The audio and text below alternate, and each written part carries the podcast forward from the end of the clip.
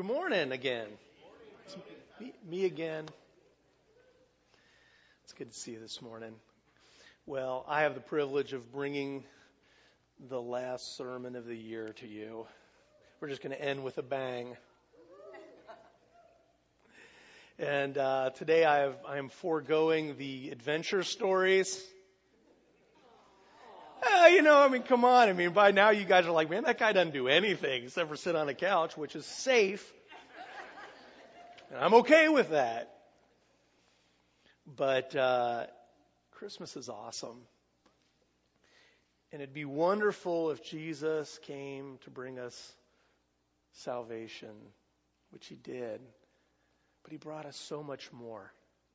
He brought us life. And the Bible says he brought us life to the fullest or life more abundantly. And I love that. I love that thought. And we're going to talk a little bit today about, about freedom from a meaningless life. Because that's what, that's what Jesus did. He didn't just bring us salvation, He brought us freedom from a life that's completely meaningless. And let me tell you what I mean about that. We'll, we'll actually explore that a little bit. I want to start uh, with the book of Ecclesiastes. If you're not familiar with that, it's an Old Testament book. If you open up your Old Testament, it's about halfway through ish, you know. It was written by, we, we, think Solomon. We're not really sure. It says a son of David, king of Israel. So it's a pretty good guess. Most people believe it was Solomon. Uh, but either way, so here you go. You've got this king of, of Israel the greatest nation at the time, and he's, he's in his kingly courts. And I can just see the guy in his royal robes and these beautiful courts, you know, these huge royal halls walking back and forth. And he, and it says here, the words of the teacher, that's what he calls himself in the book. Son of David, king of Jerusalem, meaningless, meaningless, says a teacher. Utter meaningless. Everything is meaningless. And can you just see like his like royal aides are just like, oh great, he's doing it again. He's in one of those moods. You know, you maybe you're the guy that had the 12 o'clock appointment to come ask for something, and you're you're walking in right in the middle of this. You're like, I'll come back later, right? I mean, we've all been there, right? We've all been at times, maybe not these exact words in our life, where we're just like, what, what's a, what are we doing here? Come on, really, what's going on? Can I get a break, Lord? What's my life about? And what happens here is, is the teacher, as he's called in Ecclesiastes, is having an epiphany that everything he's worked for, all this stuff that he's gathered up around him, in light of eternity, is pretty meaningless. And uh, he goes into it a little bit more in chapter 2. And I know these are like little tiny words, so I'm going to break it down for you a little bit. Ron, can you read that okay? You started squinting a little. Okay. You're one of those guys that plays trombone when you read, right? Kind of, okay. So that's good for you. It's an eye test. Now, I'm going to break it down for you because uh, he starts listing off all the things that he starts realizing is meaningless. And these are a few of the things. And see if they sound familiar to you. Maybe there are things that, that kind of get you occasionally. How about this? Pleasure and good things. I like that stuff. Laughter. Wine and folly, partying, in other words. Great projects, he talks about houses, vineyards, gardens and parks, water groves and fruit trees. He talks about servants and herds and flocks. The guy has everything silver, gold, male and female singers, which is, I guess, important if you want some harmony, and a harem. He calls it the delights of a man's heart. He even says this I became greater by far than anyone in Jerusalem before me. He realizes his status is something that, in the light of eternity, is kind of meaningless too. And all of my labor, his job. We get so wrapped up in that stuff sometimes, and we need to look back and go, okay, really, how meaningful was that?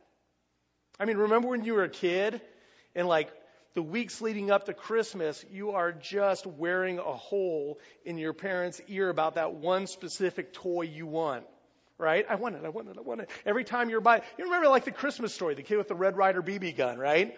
And he's like doing like subliminal messages. He's putting ads for it in his mom's magazine. So when she, right? And we just wear, and, and then after a while, we don't even remember it. Or you get the thing that you think your kid's going to love, especially the little tiny ones, right? And what do they do? They play with the box. right? Some of those things just are meaningless. In fact, if I asked you to look back when you were seven years old, what did you get for Christmas?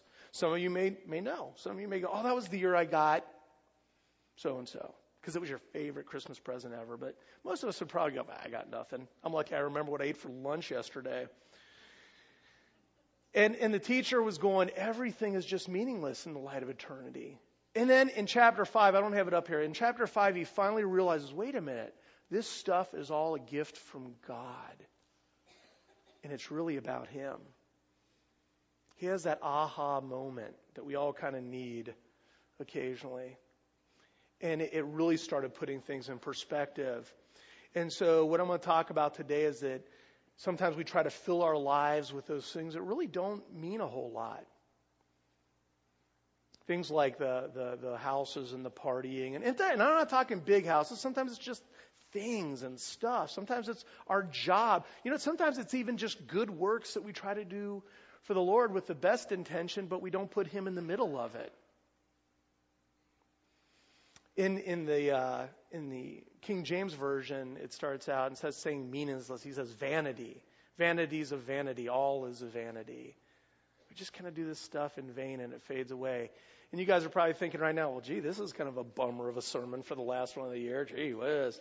But I'm going to turn this around and say, what can we do about this? How can we take this thing that the teacher here calls meaningless, this life, and turn it around because Jesus has saved us from that and calls us to a life that is meaningful and purpose and exciting and adventure with Him. And uh, so I want you to understand it has nothing to do with being rich or poor, of this status or that status, or from here or from there, or being tall or being short. It doesn't matter. It matters of what we fill our heart with. And so the first thing, the first thing we need to understand is that we understand that we are called to do amazing things. Jesus said, You will do even greater things than I. That's pretty exciting.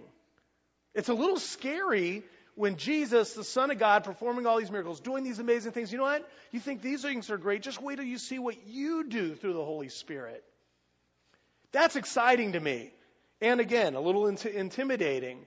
And sometimes it means that we need to kind of rethink or reboot the way we think about our, our life with Jesus. And that's point two is this we, we need to rethink. We need to restore our way of thinking about what it means to follow Jesus.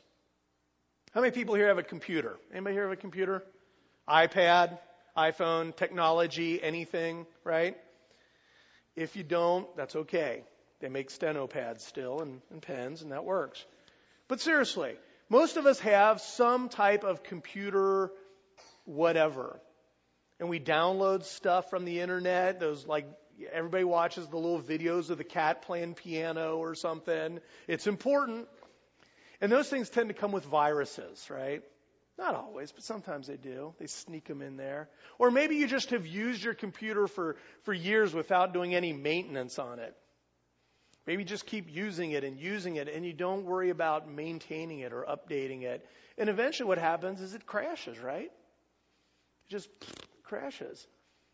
And there are two things we can do. And think about this as it, as it pertains to your life. Sometimes we just put a bunch of junk in and it kind of causes our, our hearts to crash a little bit. And there are only two things we can do. One is we can go to a restore point on a computer. And that's where we go back to a point where we weren't infected, back to a point where there wasn't an issue. And it means sacrificing some of the programs we've installed. It means sacrificing some of the cute kitten pictures. But we get back to a point where things were good. And we go back to that point and we kind of start from there. And if it gets so bad, sometimes we just need to wipe the whole thing and start all over. Start with a good, clean, pure hard drive and start with the original programming. And if you're not understanding where I'm going with that, let me show you what the original programming is.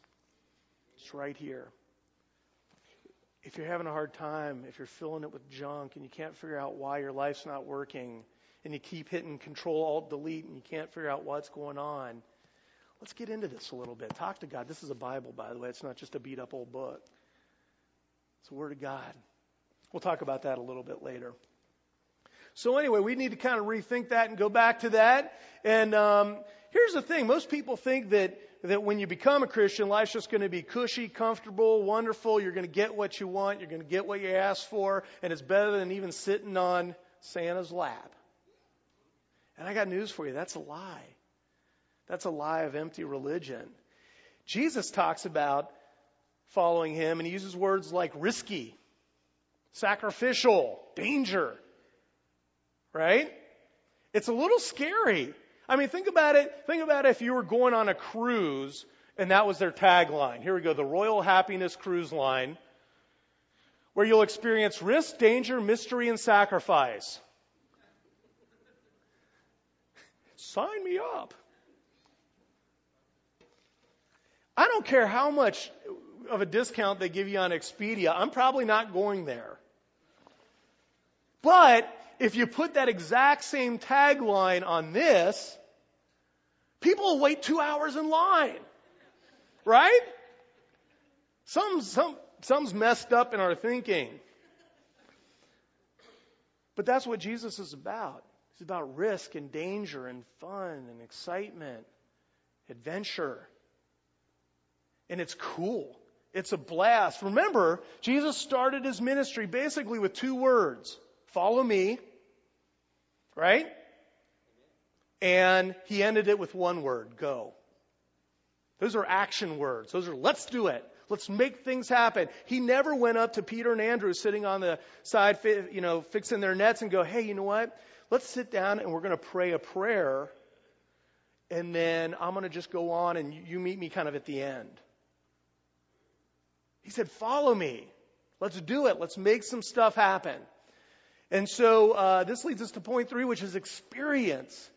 Our life with God, what brings meaning is the fact that we experience life. We just don't read about it. We just don't come to church and hear some guy talk about it, but we start experiencing it. So I ask you this are, are you a believer or are you an experiencer? Are you the person that said the prayer? Are you the person that's living it out? And I fall back on that sometimes. I'm very guilty of that, but I want to be the guy that's living it out. I want to be the guy that's risking, experiencing a little bit of danger. Think about this. Think about it in this way. What if you were, we have uh, in just a little over a month uh, the Winter Olympics coming up in Russia, right? And what if you were a skier that had been training your whole life to, to compete and I mean, you're, you're there already right now, and you're checking out the courses, you're checking out the gates, you're seeing, you know, what the snow is like, what the weather conditions are going to be like, and you're practicing and you're training, you're getting strong, and you get up to the gate to start your very first race, and those little things go beep, beep, right? And the, eh, right? And you go, yeah, that's just crazy. I mean, look at that hill. And the other three guys are gone. You pick up your skis and go, man, those guys are going to kill themselves. Look how dangerous that is. I almost did that. And you walk around the Olympic Village with your Olympic jacket on, the emblem, United States, and you're like, I participated in the Olympics. I went to the Olympics in 2014.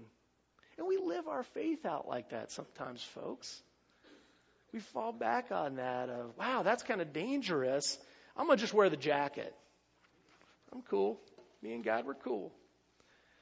And um, I'll tell you this no one ever scuffed their knee, busted their nose, or broke a leg sitting on a bench. And no one scored a goal on it either. Think about that. Maybe a little safer on the bench, but you don't score a lot of points sitting there, do you? I don't know.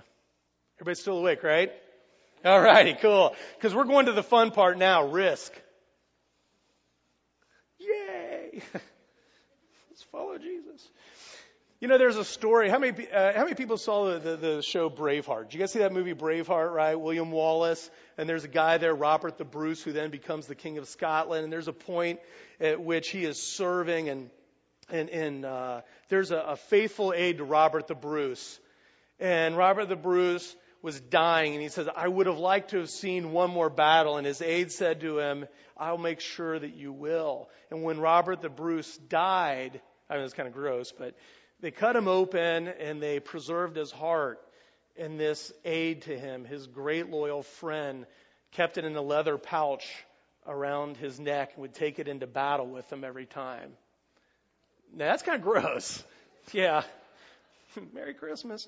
Um, but there's a story, and part of it's legend, and part of it's true, and who knows where the middle meets, where they're surrounded in a hopeless situation, and he, he grabs the bag and rips it from his neck, and he throws it into the enemy army, army and he goes, For the heart of the king.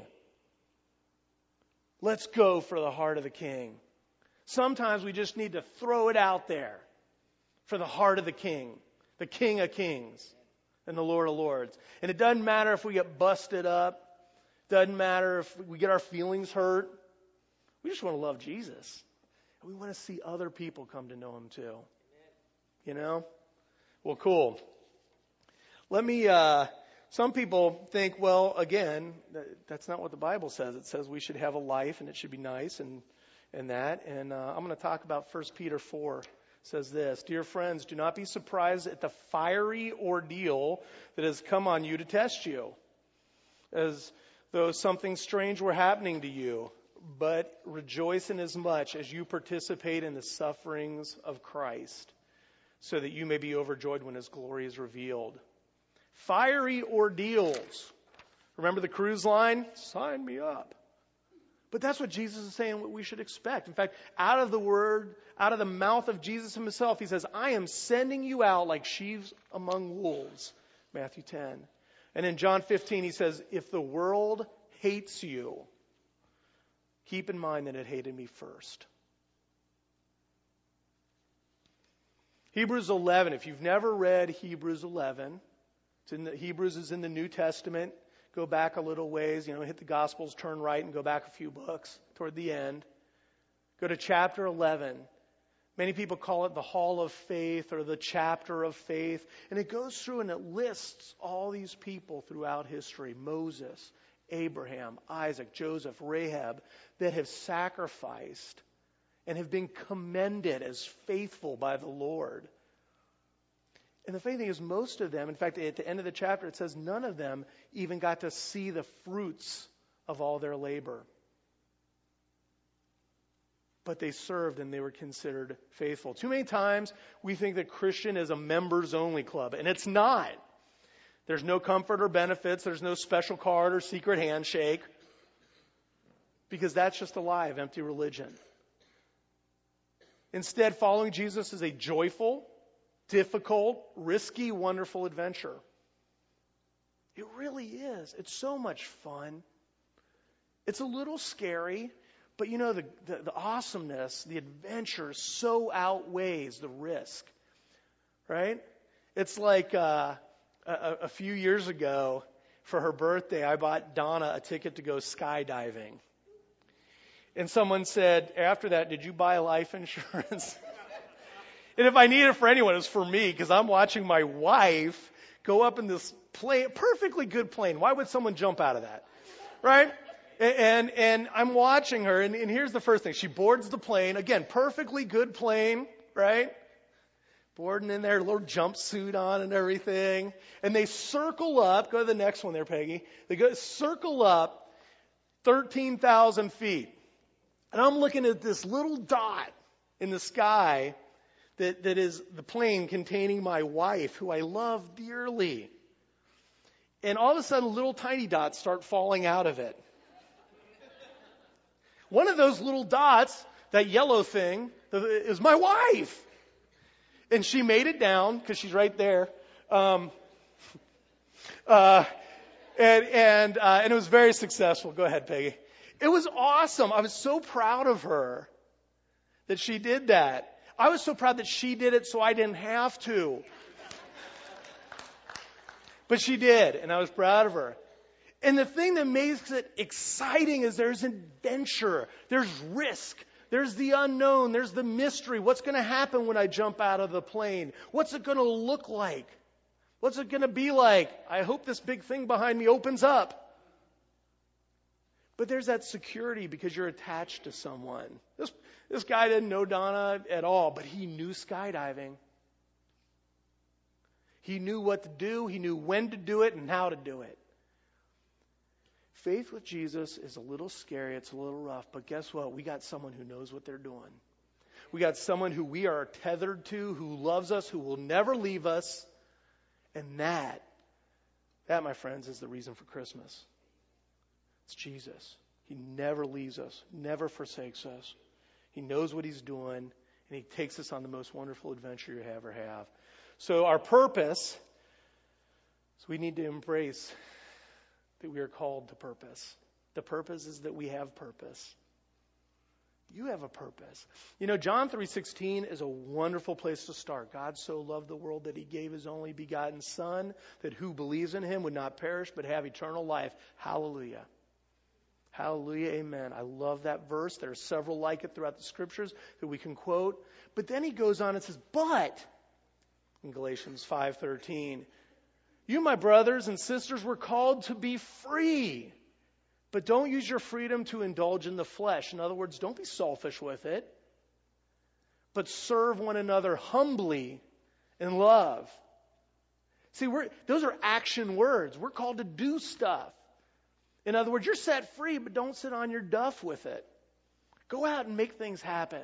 Go out and share some love. If you don't know what's going on, I, have heard several people just sit and try to discern what we're supposed to do for Jesus. And yes, there is time to do that. But there are certain things that are very obvious in the scriptures, like like taking care of widows and orphans and feeding the poor and clothing the poor and loving people and sharing the good news of Jesus Christ.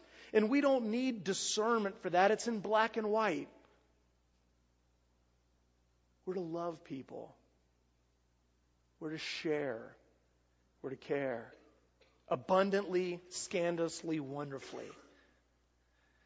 All right? Good stuff. Being a, a Christian, I, this is a guy named Erwin McManus wrote one of my favorite books called The Barbarian Way. He says this Being a Christian is more than being a good person that avoids sin, which is important but inadequate. Instead, we need to be experiencing God daily and living out a unique, extraordinary, and scandalously untamed faith. We civilize it too much. We try to make it comfortable and cushy and nice. But God's saying, making an adventure. And if you're sitting there going, man, I, I, I understand that, Tony, but I'm just, I'm not hearing from God. I'm trying but I feel like God's way up there, and, and I totally get that. Been there, I totally understand. But let me ask you this, because these are the questions I ask myself when I say those things, is this Have you spent time in the Word? Have you spent time in prayer? And that means listening as well as talking. It means worshiping as much as you ask.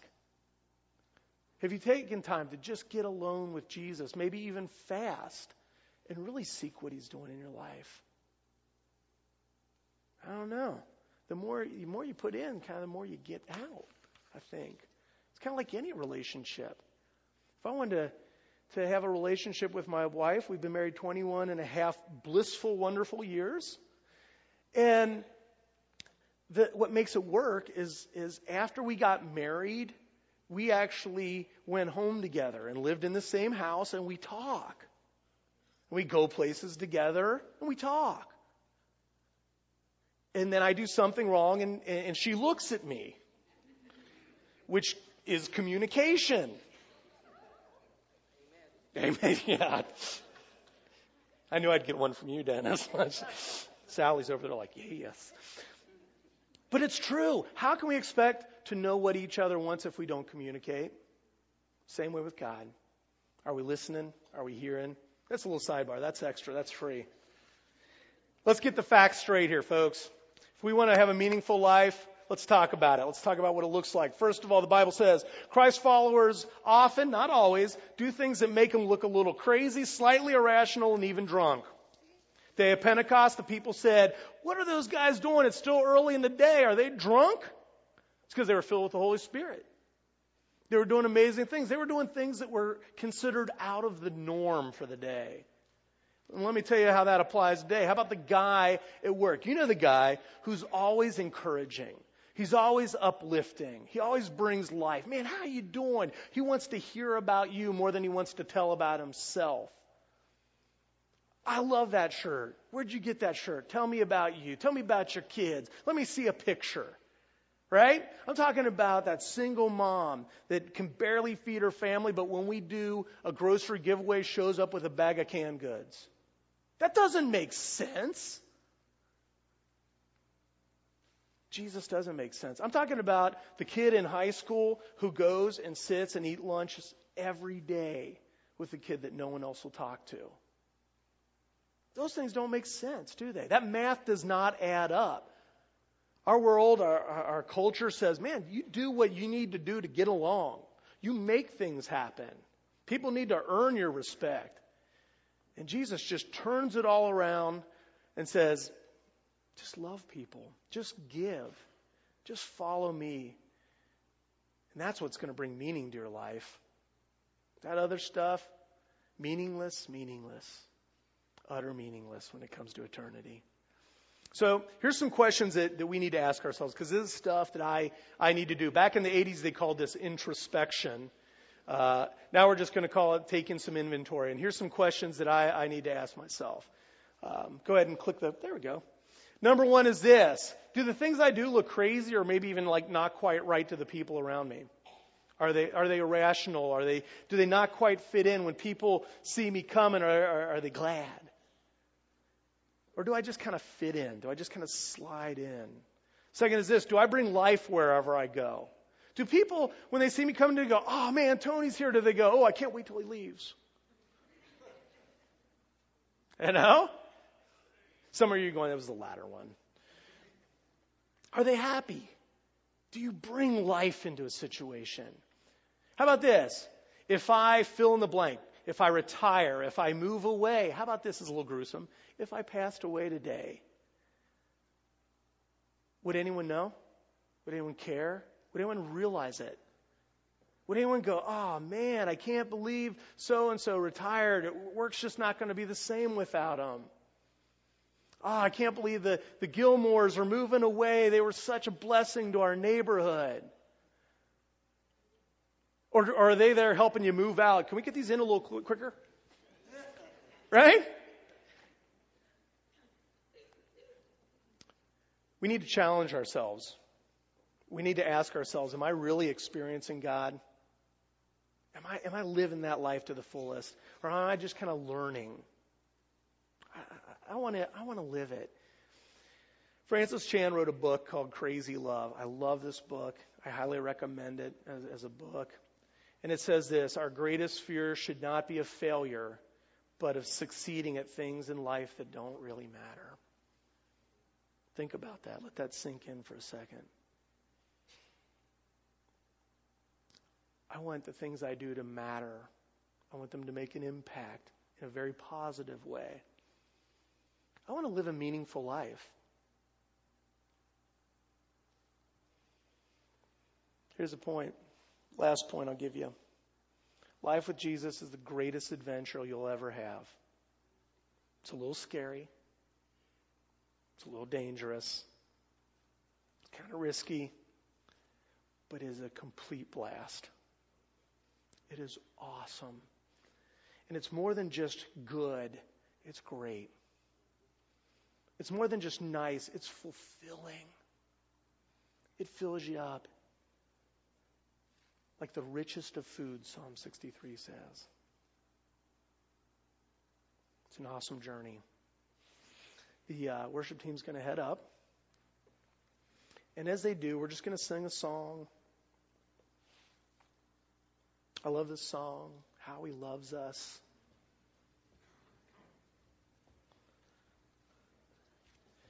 And as we sing that song, maybe a few of those questions get, get put in your mind. Am I, am I living a meaningful life? Does anyone know? Does anyone care? And I'm not talking about, hear me, hear me in this when I say this. Let me adjust a couple things I've said because I want you to be, I want to be clear on it. We don't go do those things to say, look at me. We don't go in and say, I'm being nice to you because Jesus loves you. Maybe you need to do that every once in a while. You don't walk in and with your donation to a place and go, look at me giving all of this right now. The people who are living it are the people who just slide in almost unnoticed. And yet, for some reason, when they're not there, there's a huge hole. Right? Humble. Serve one another in love humbly. That's what life's about. I want you, I want nothing more for you, I want nothing less for you than to start off 2014 going, here's the line in the sand, right here. From here out, I don't care what the risk is, I don't care what the danger is, I'm going on this adventure with Jesus. Like, like Matthew, the tax collector, who, who put his stuff aside and got up when Jesus said, Follow me. And he says, You know what? I'm good. He didn't sit and go, Well, let me get some change to some people. Well, let me count up my stuff and put it in my pocket and I'll go. He says, Let's go, God. Let's make some stuff happen. And the circumstances may be a little different than they were 2,000 years ago, but it doesn't change our response. And it definitely doesn't change his, his statement of follow me. So, Lord God, in the name of Jesus, we just pray that as we end this year and start a new one, that you would start stirring in our heart. That you would take that ember that maybe's gotten a little bit cold and that your Holy Spirit would breathe on it. Breathe it back into life. Breathe it back not into a flame, but into a roaring bonfire that is just hungry for more of you. Father God, just enrich our lives and give us the courage to take that first step when you say, Follow me. We know it's not easy always, but we know it's good. We love you, God. We love you. It's all yours anyway. We just give it to you in the name of Jesus.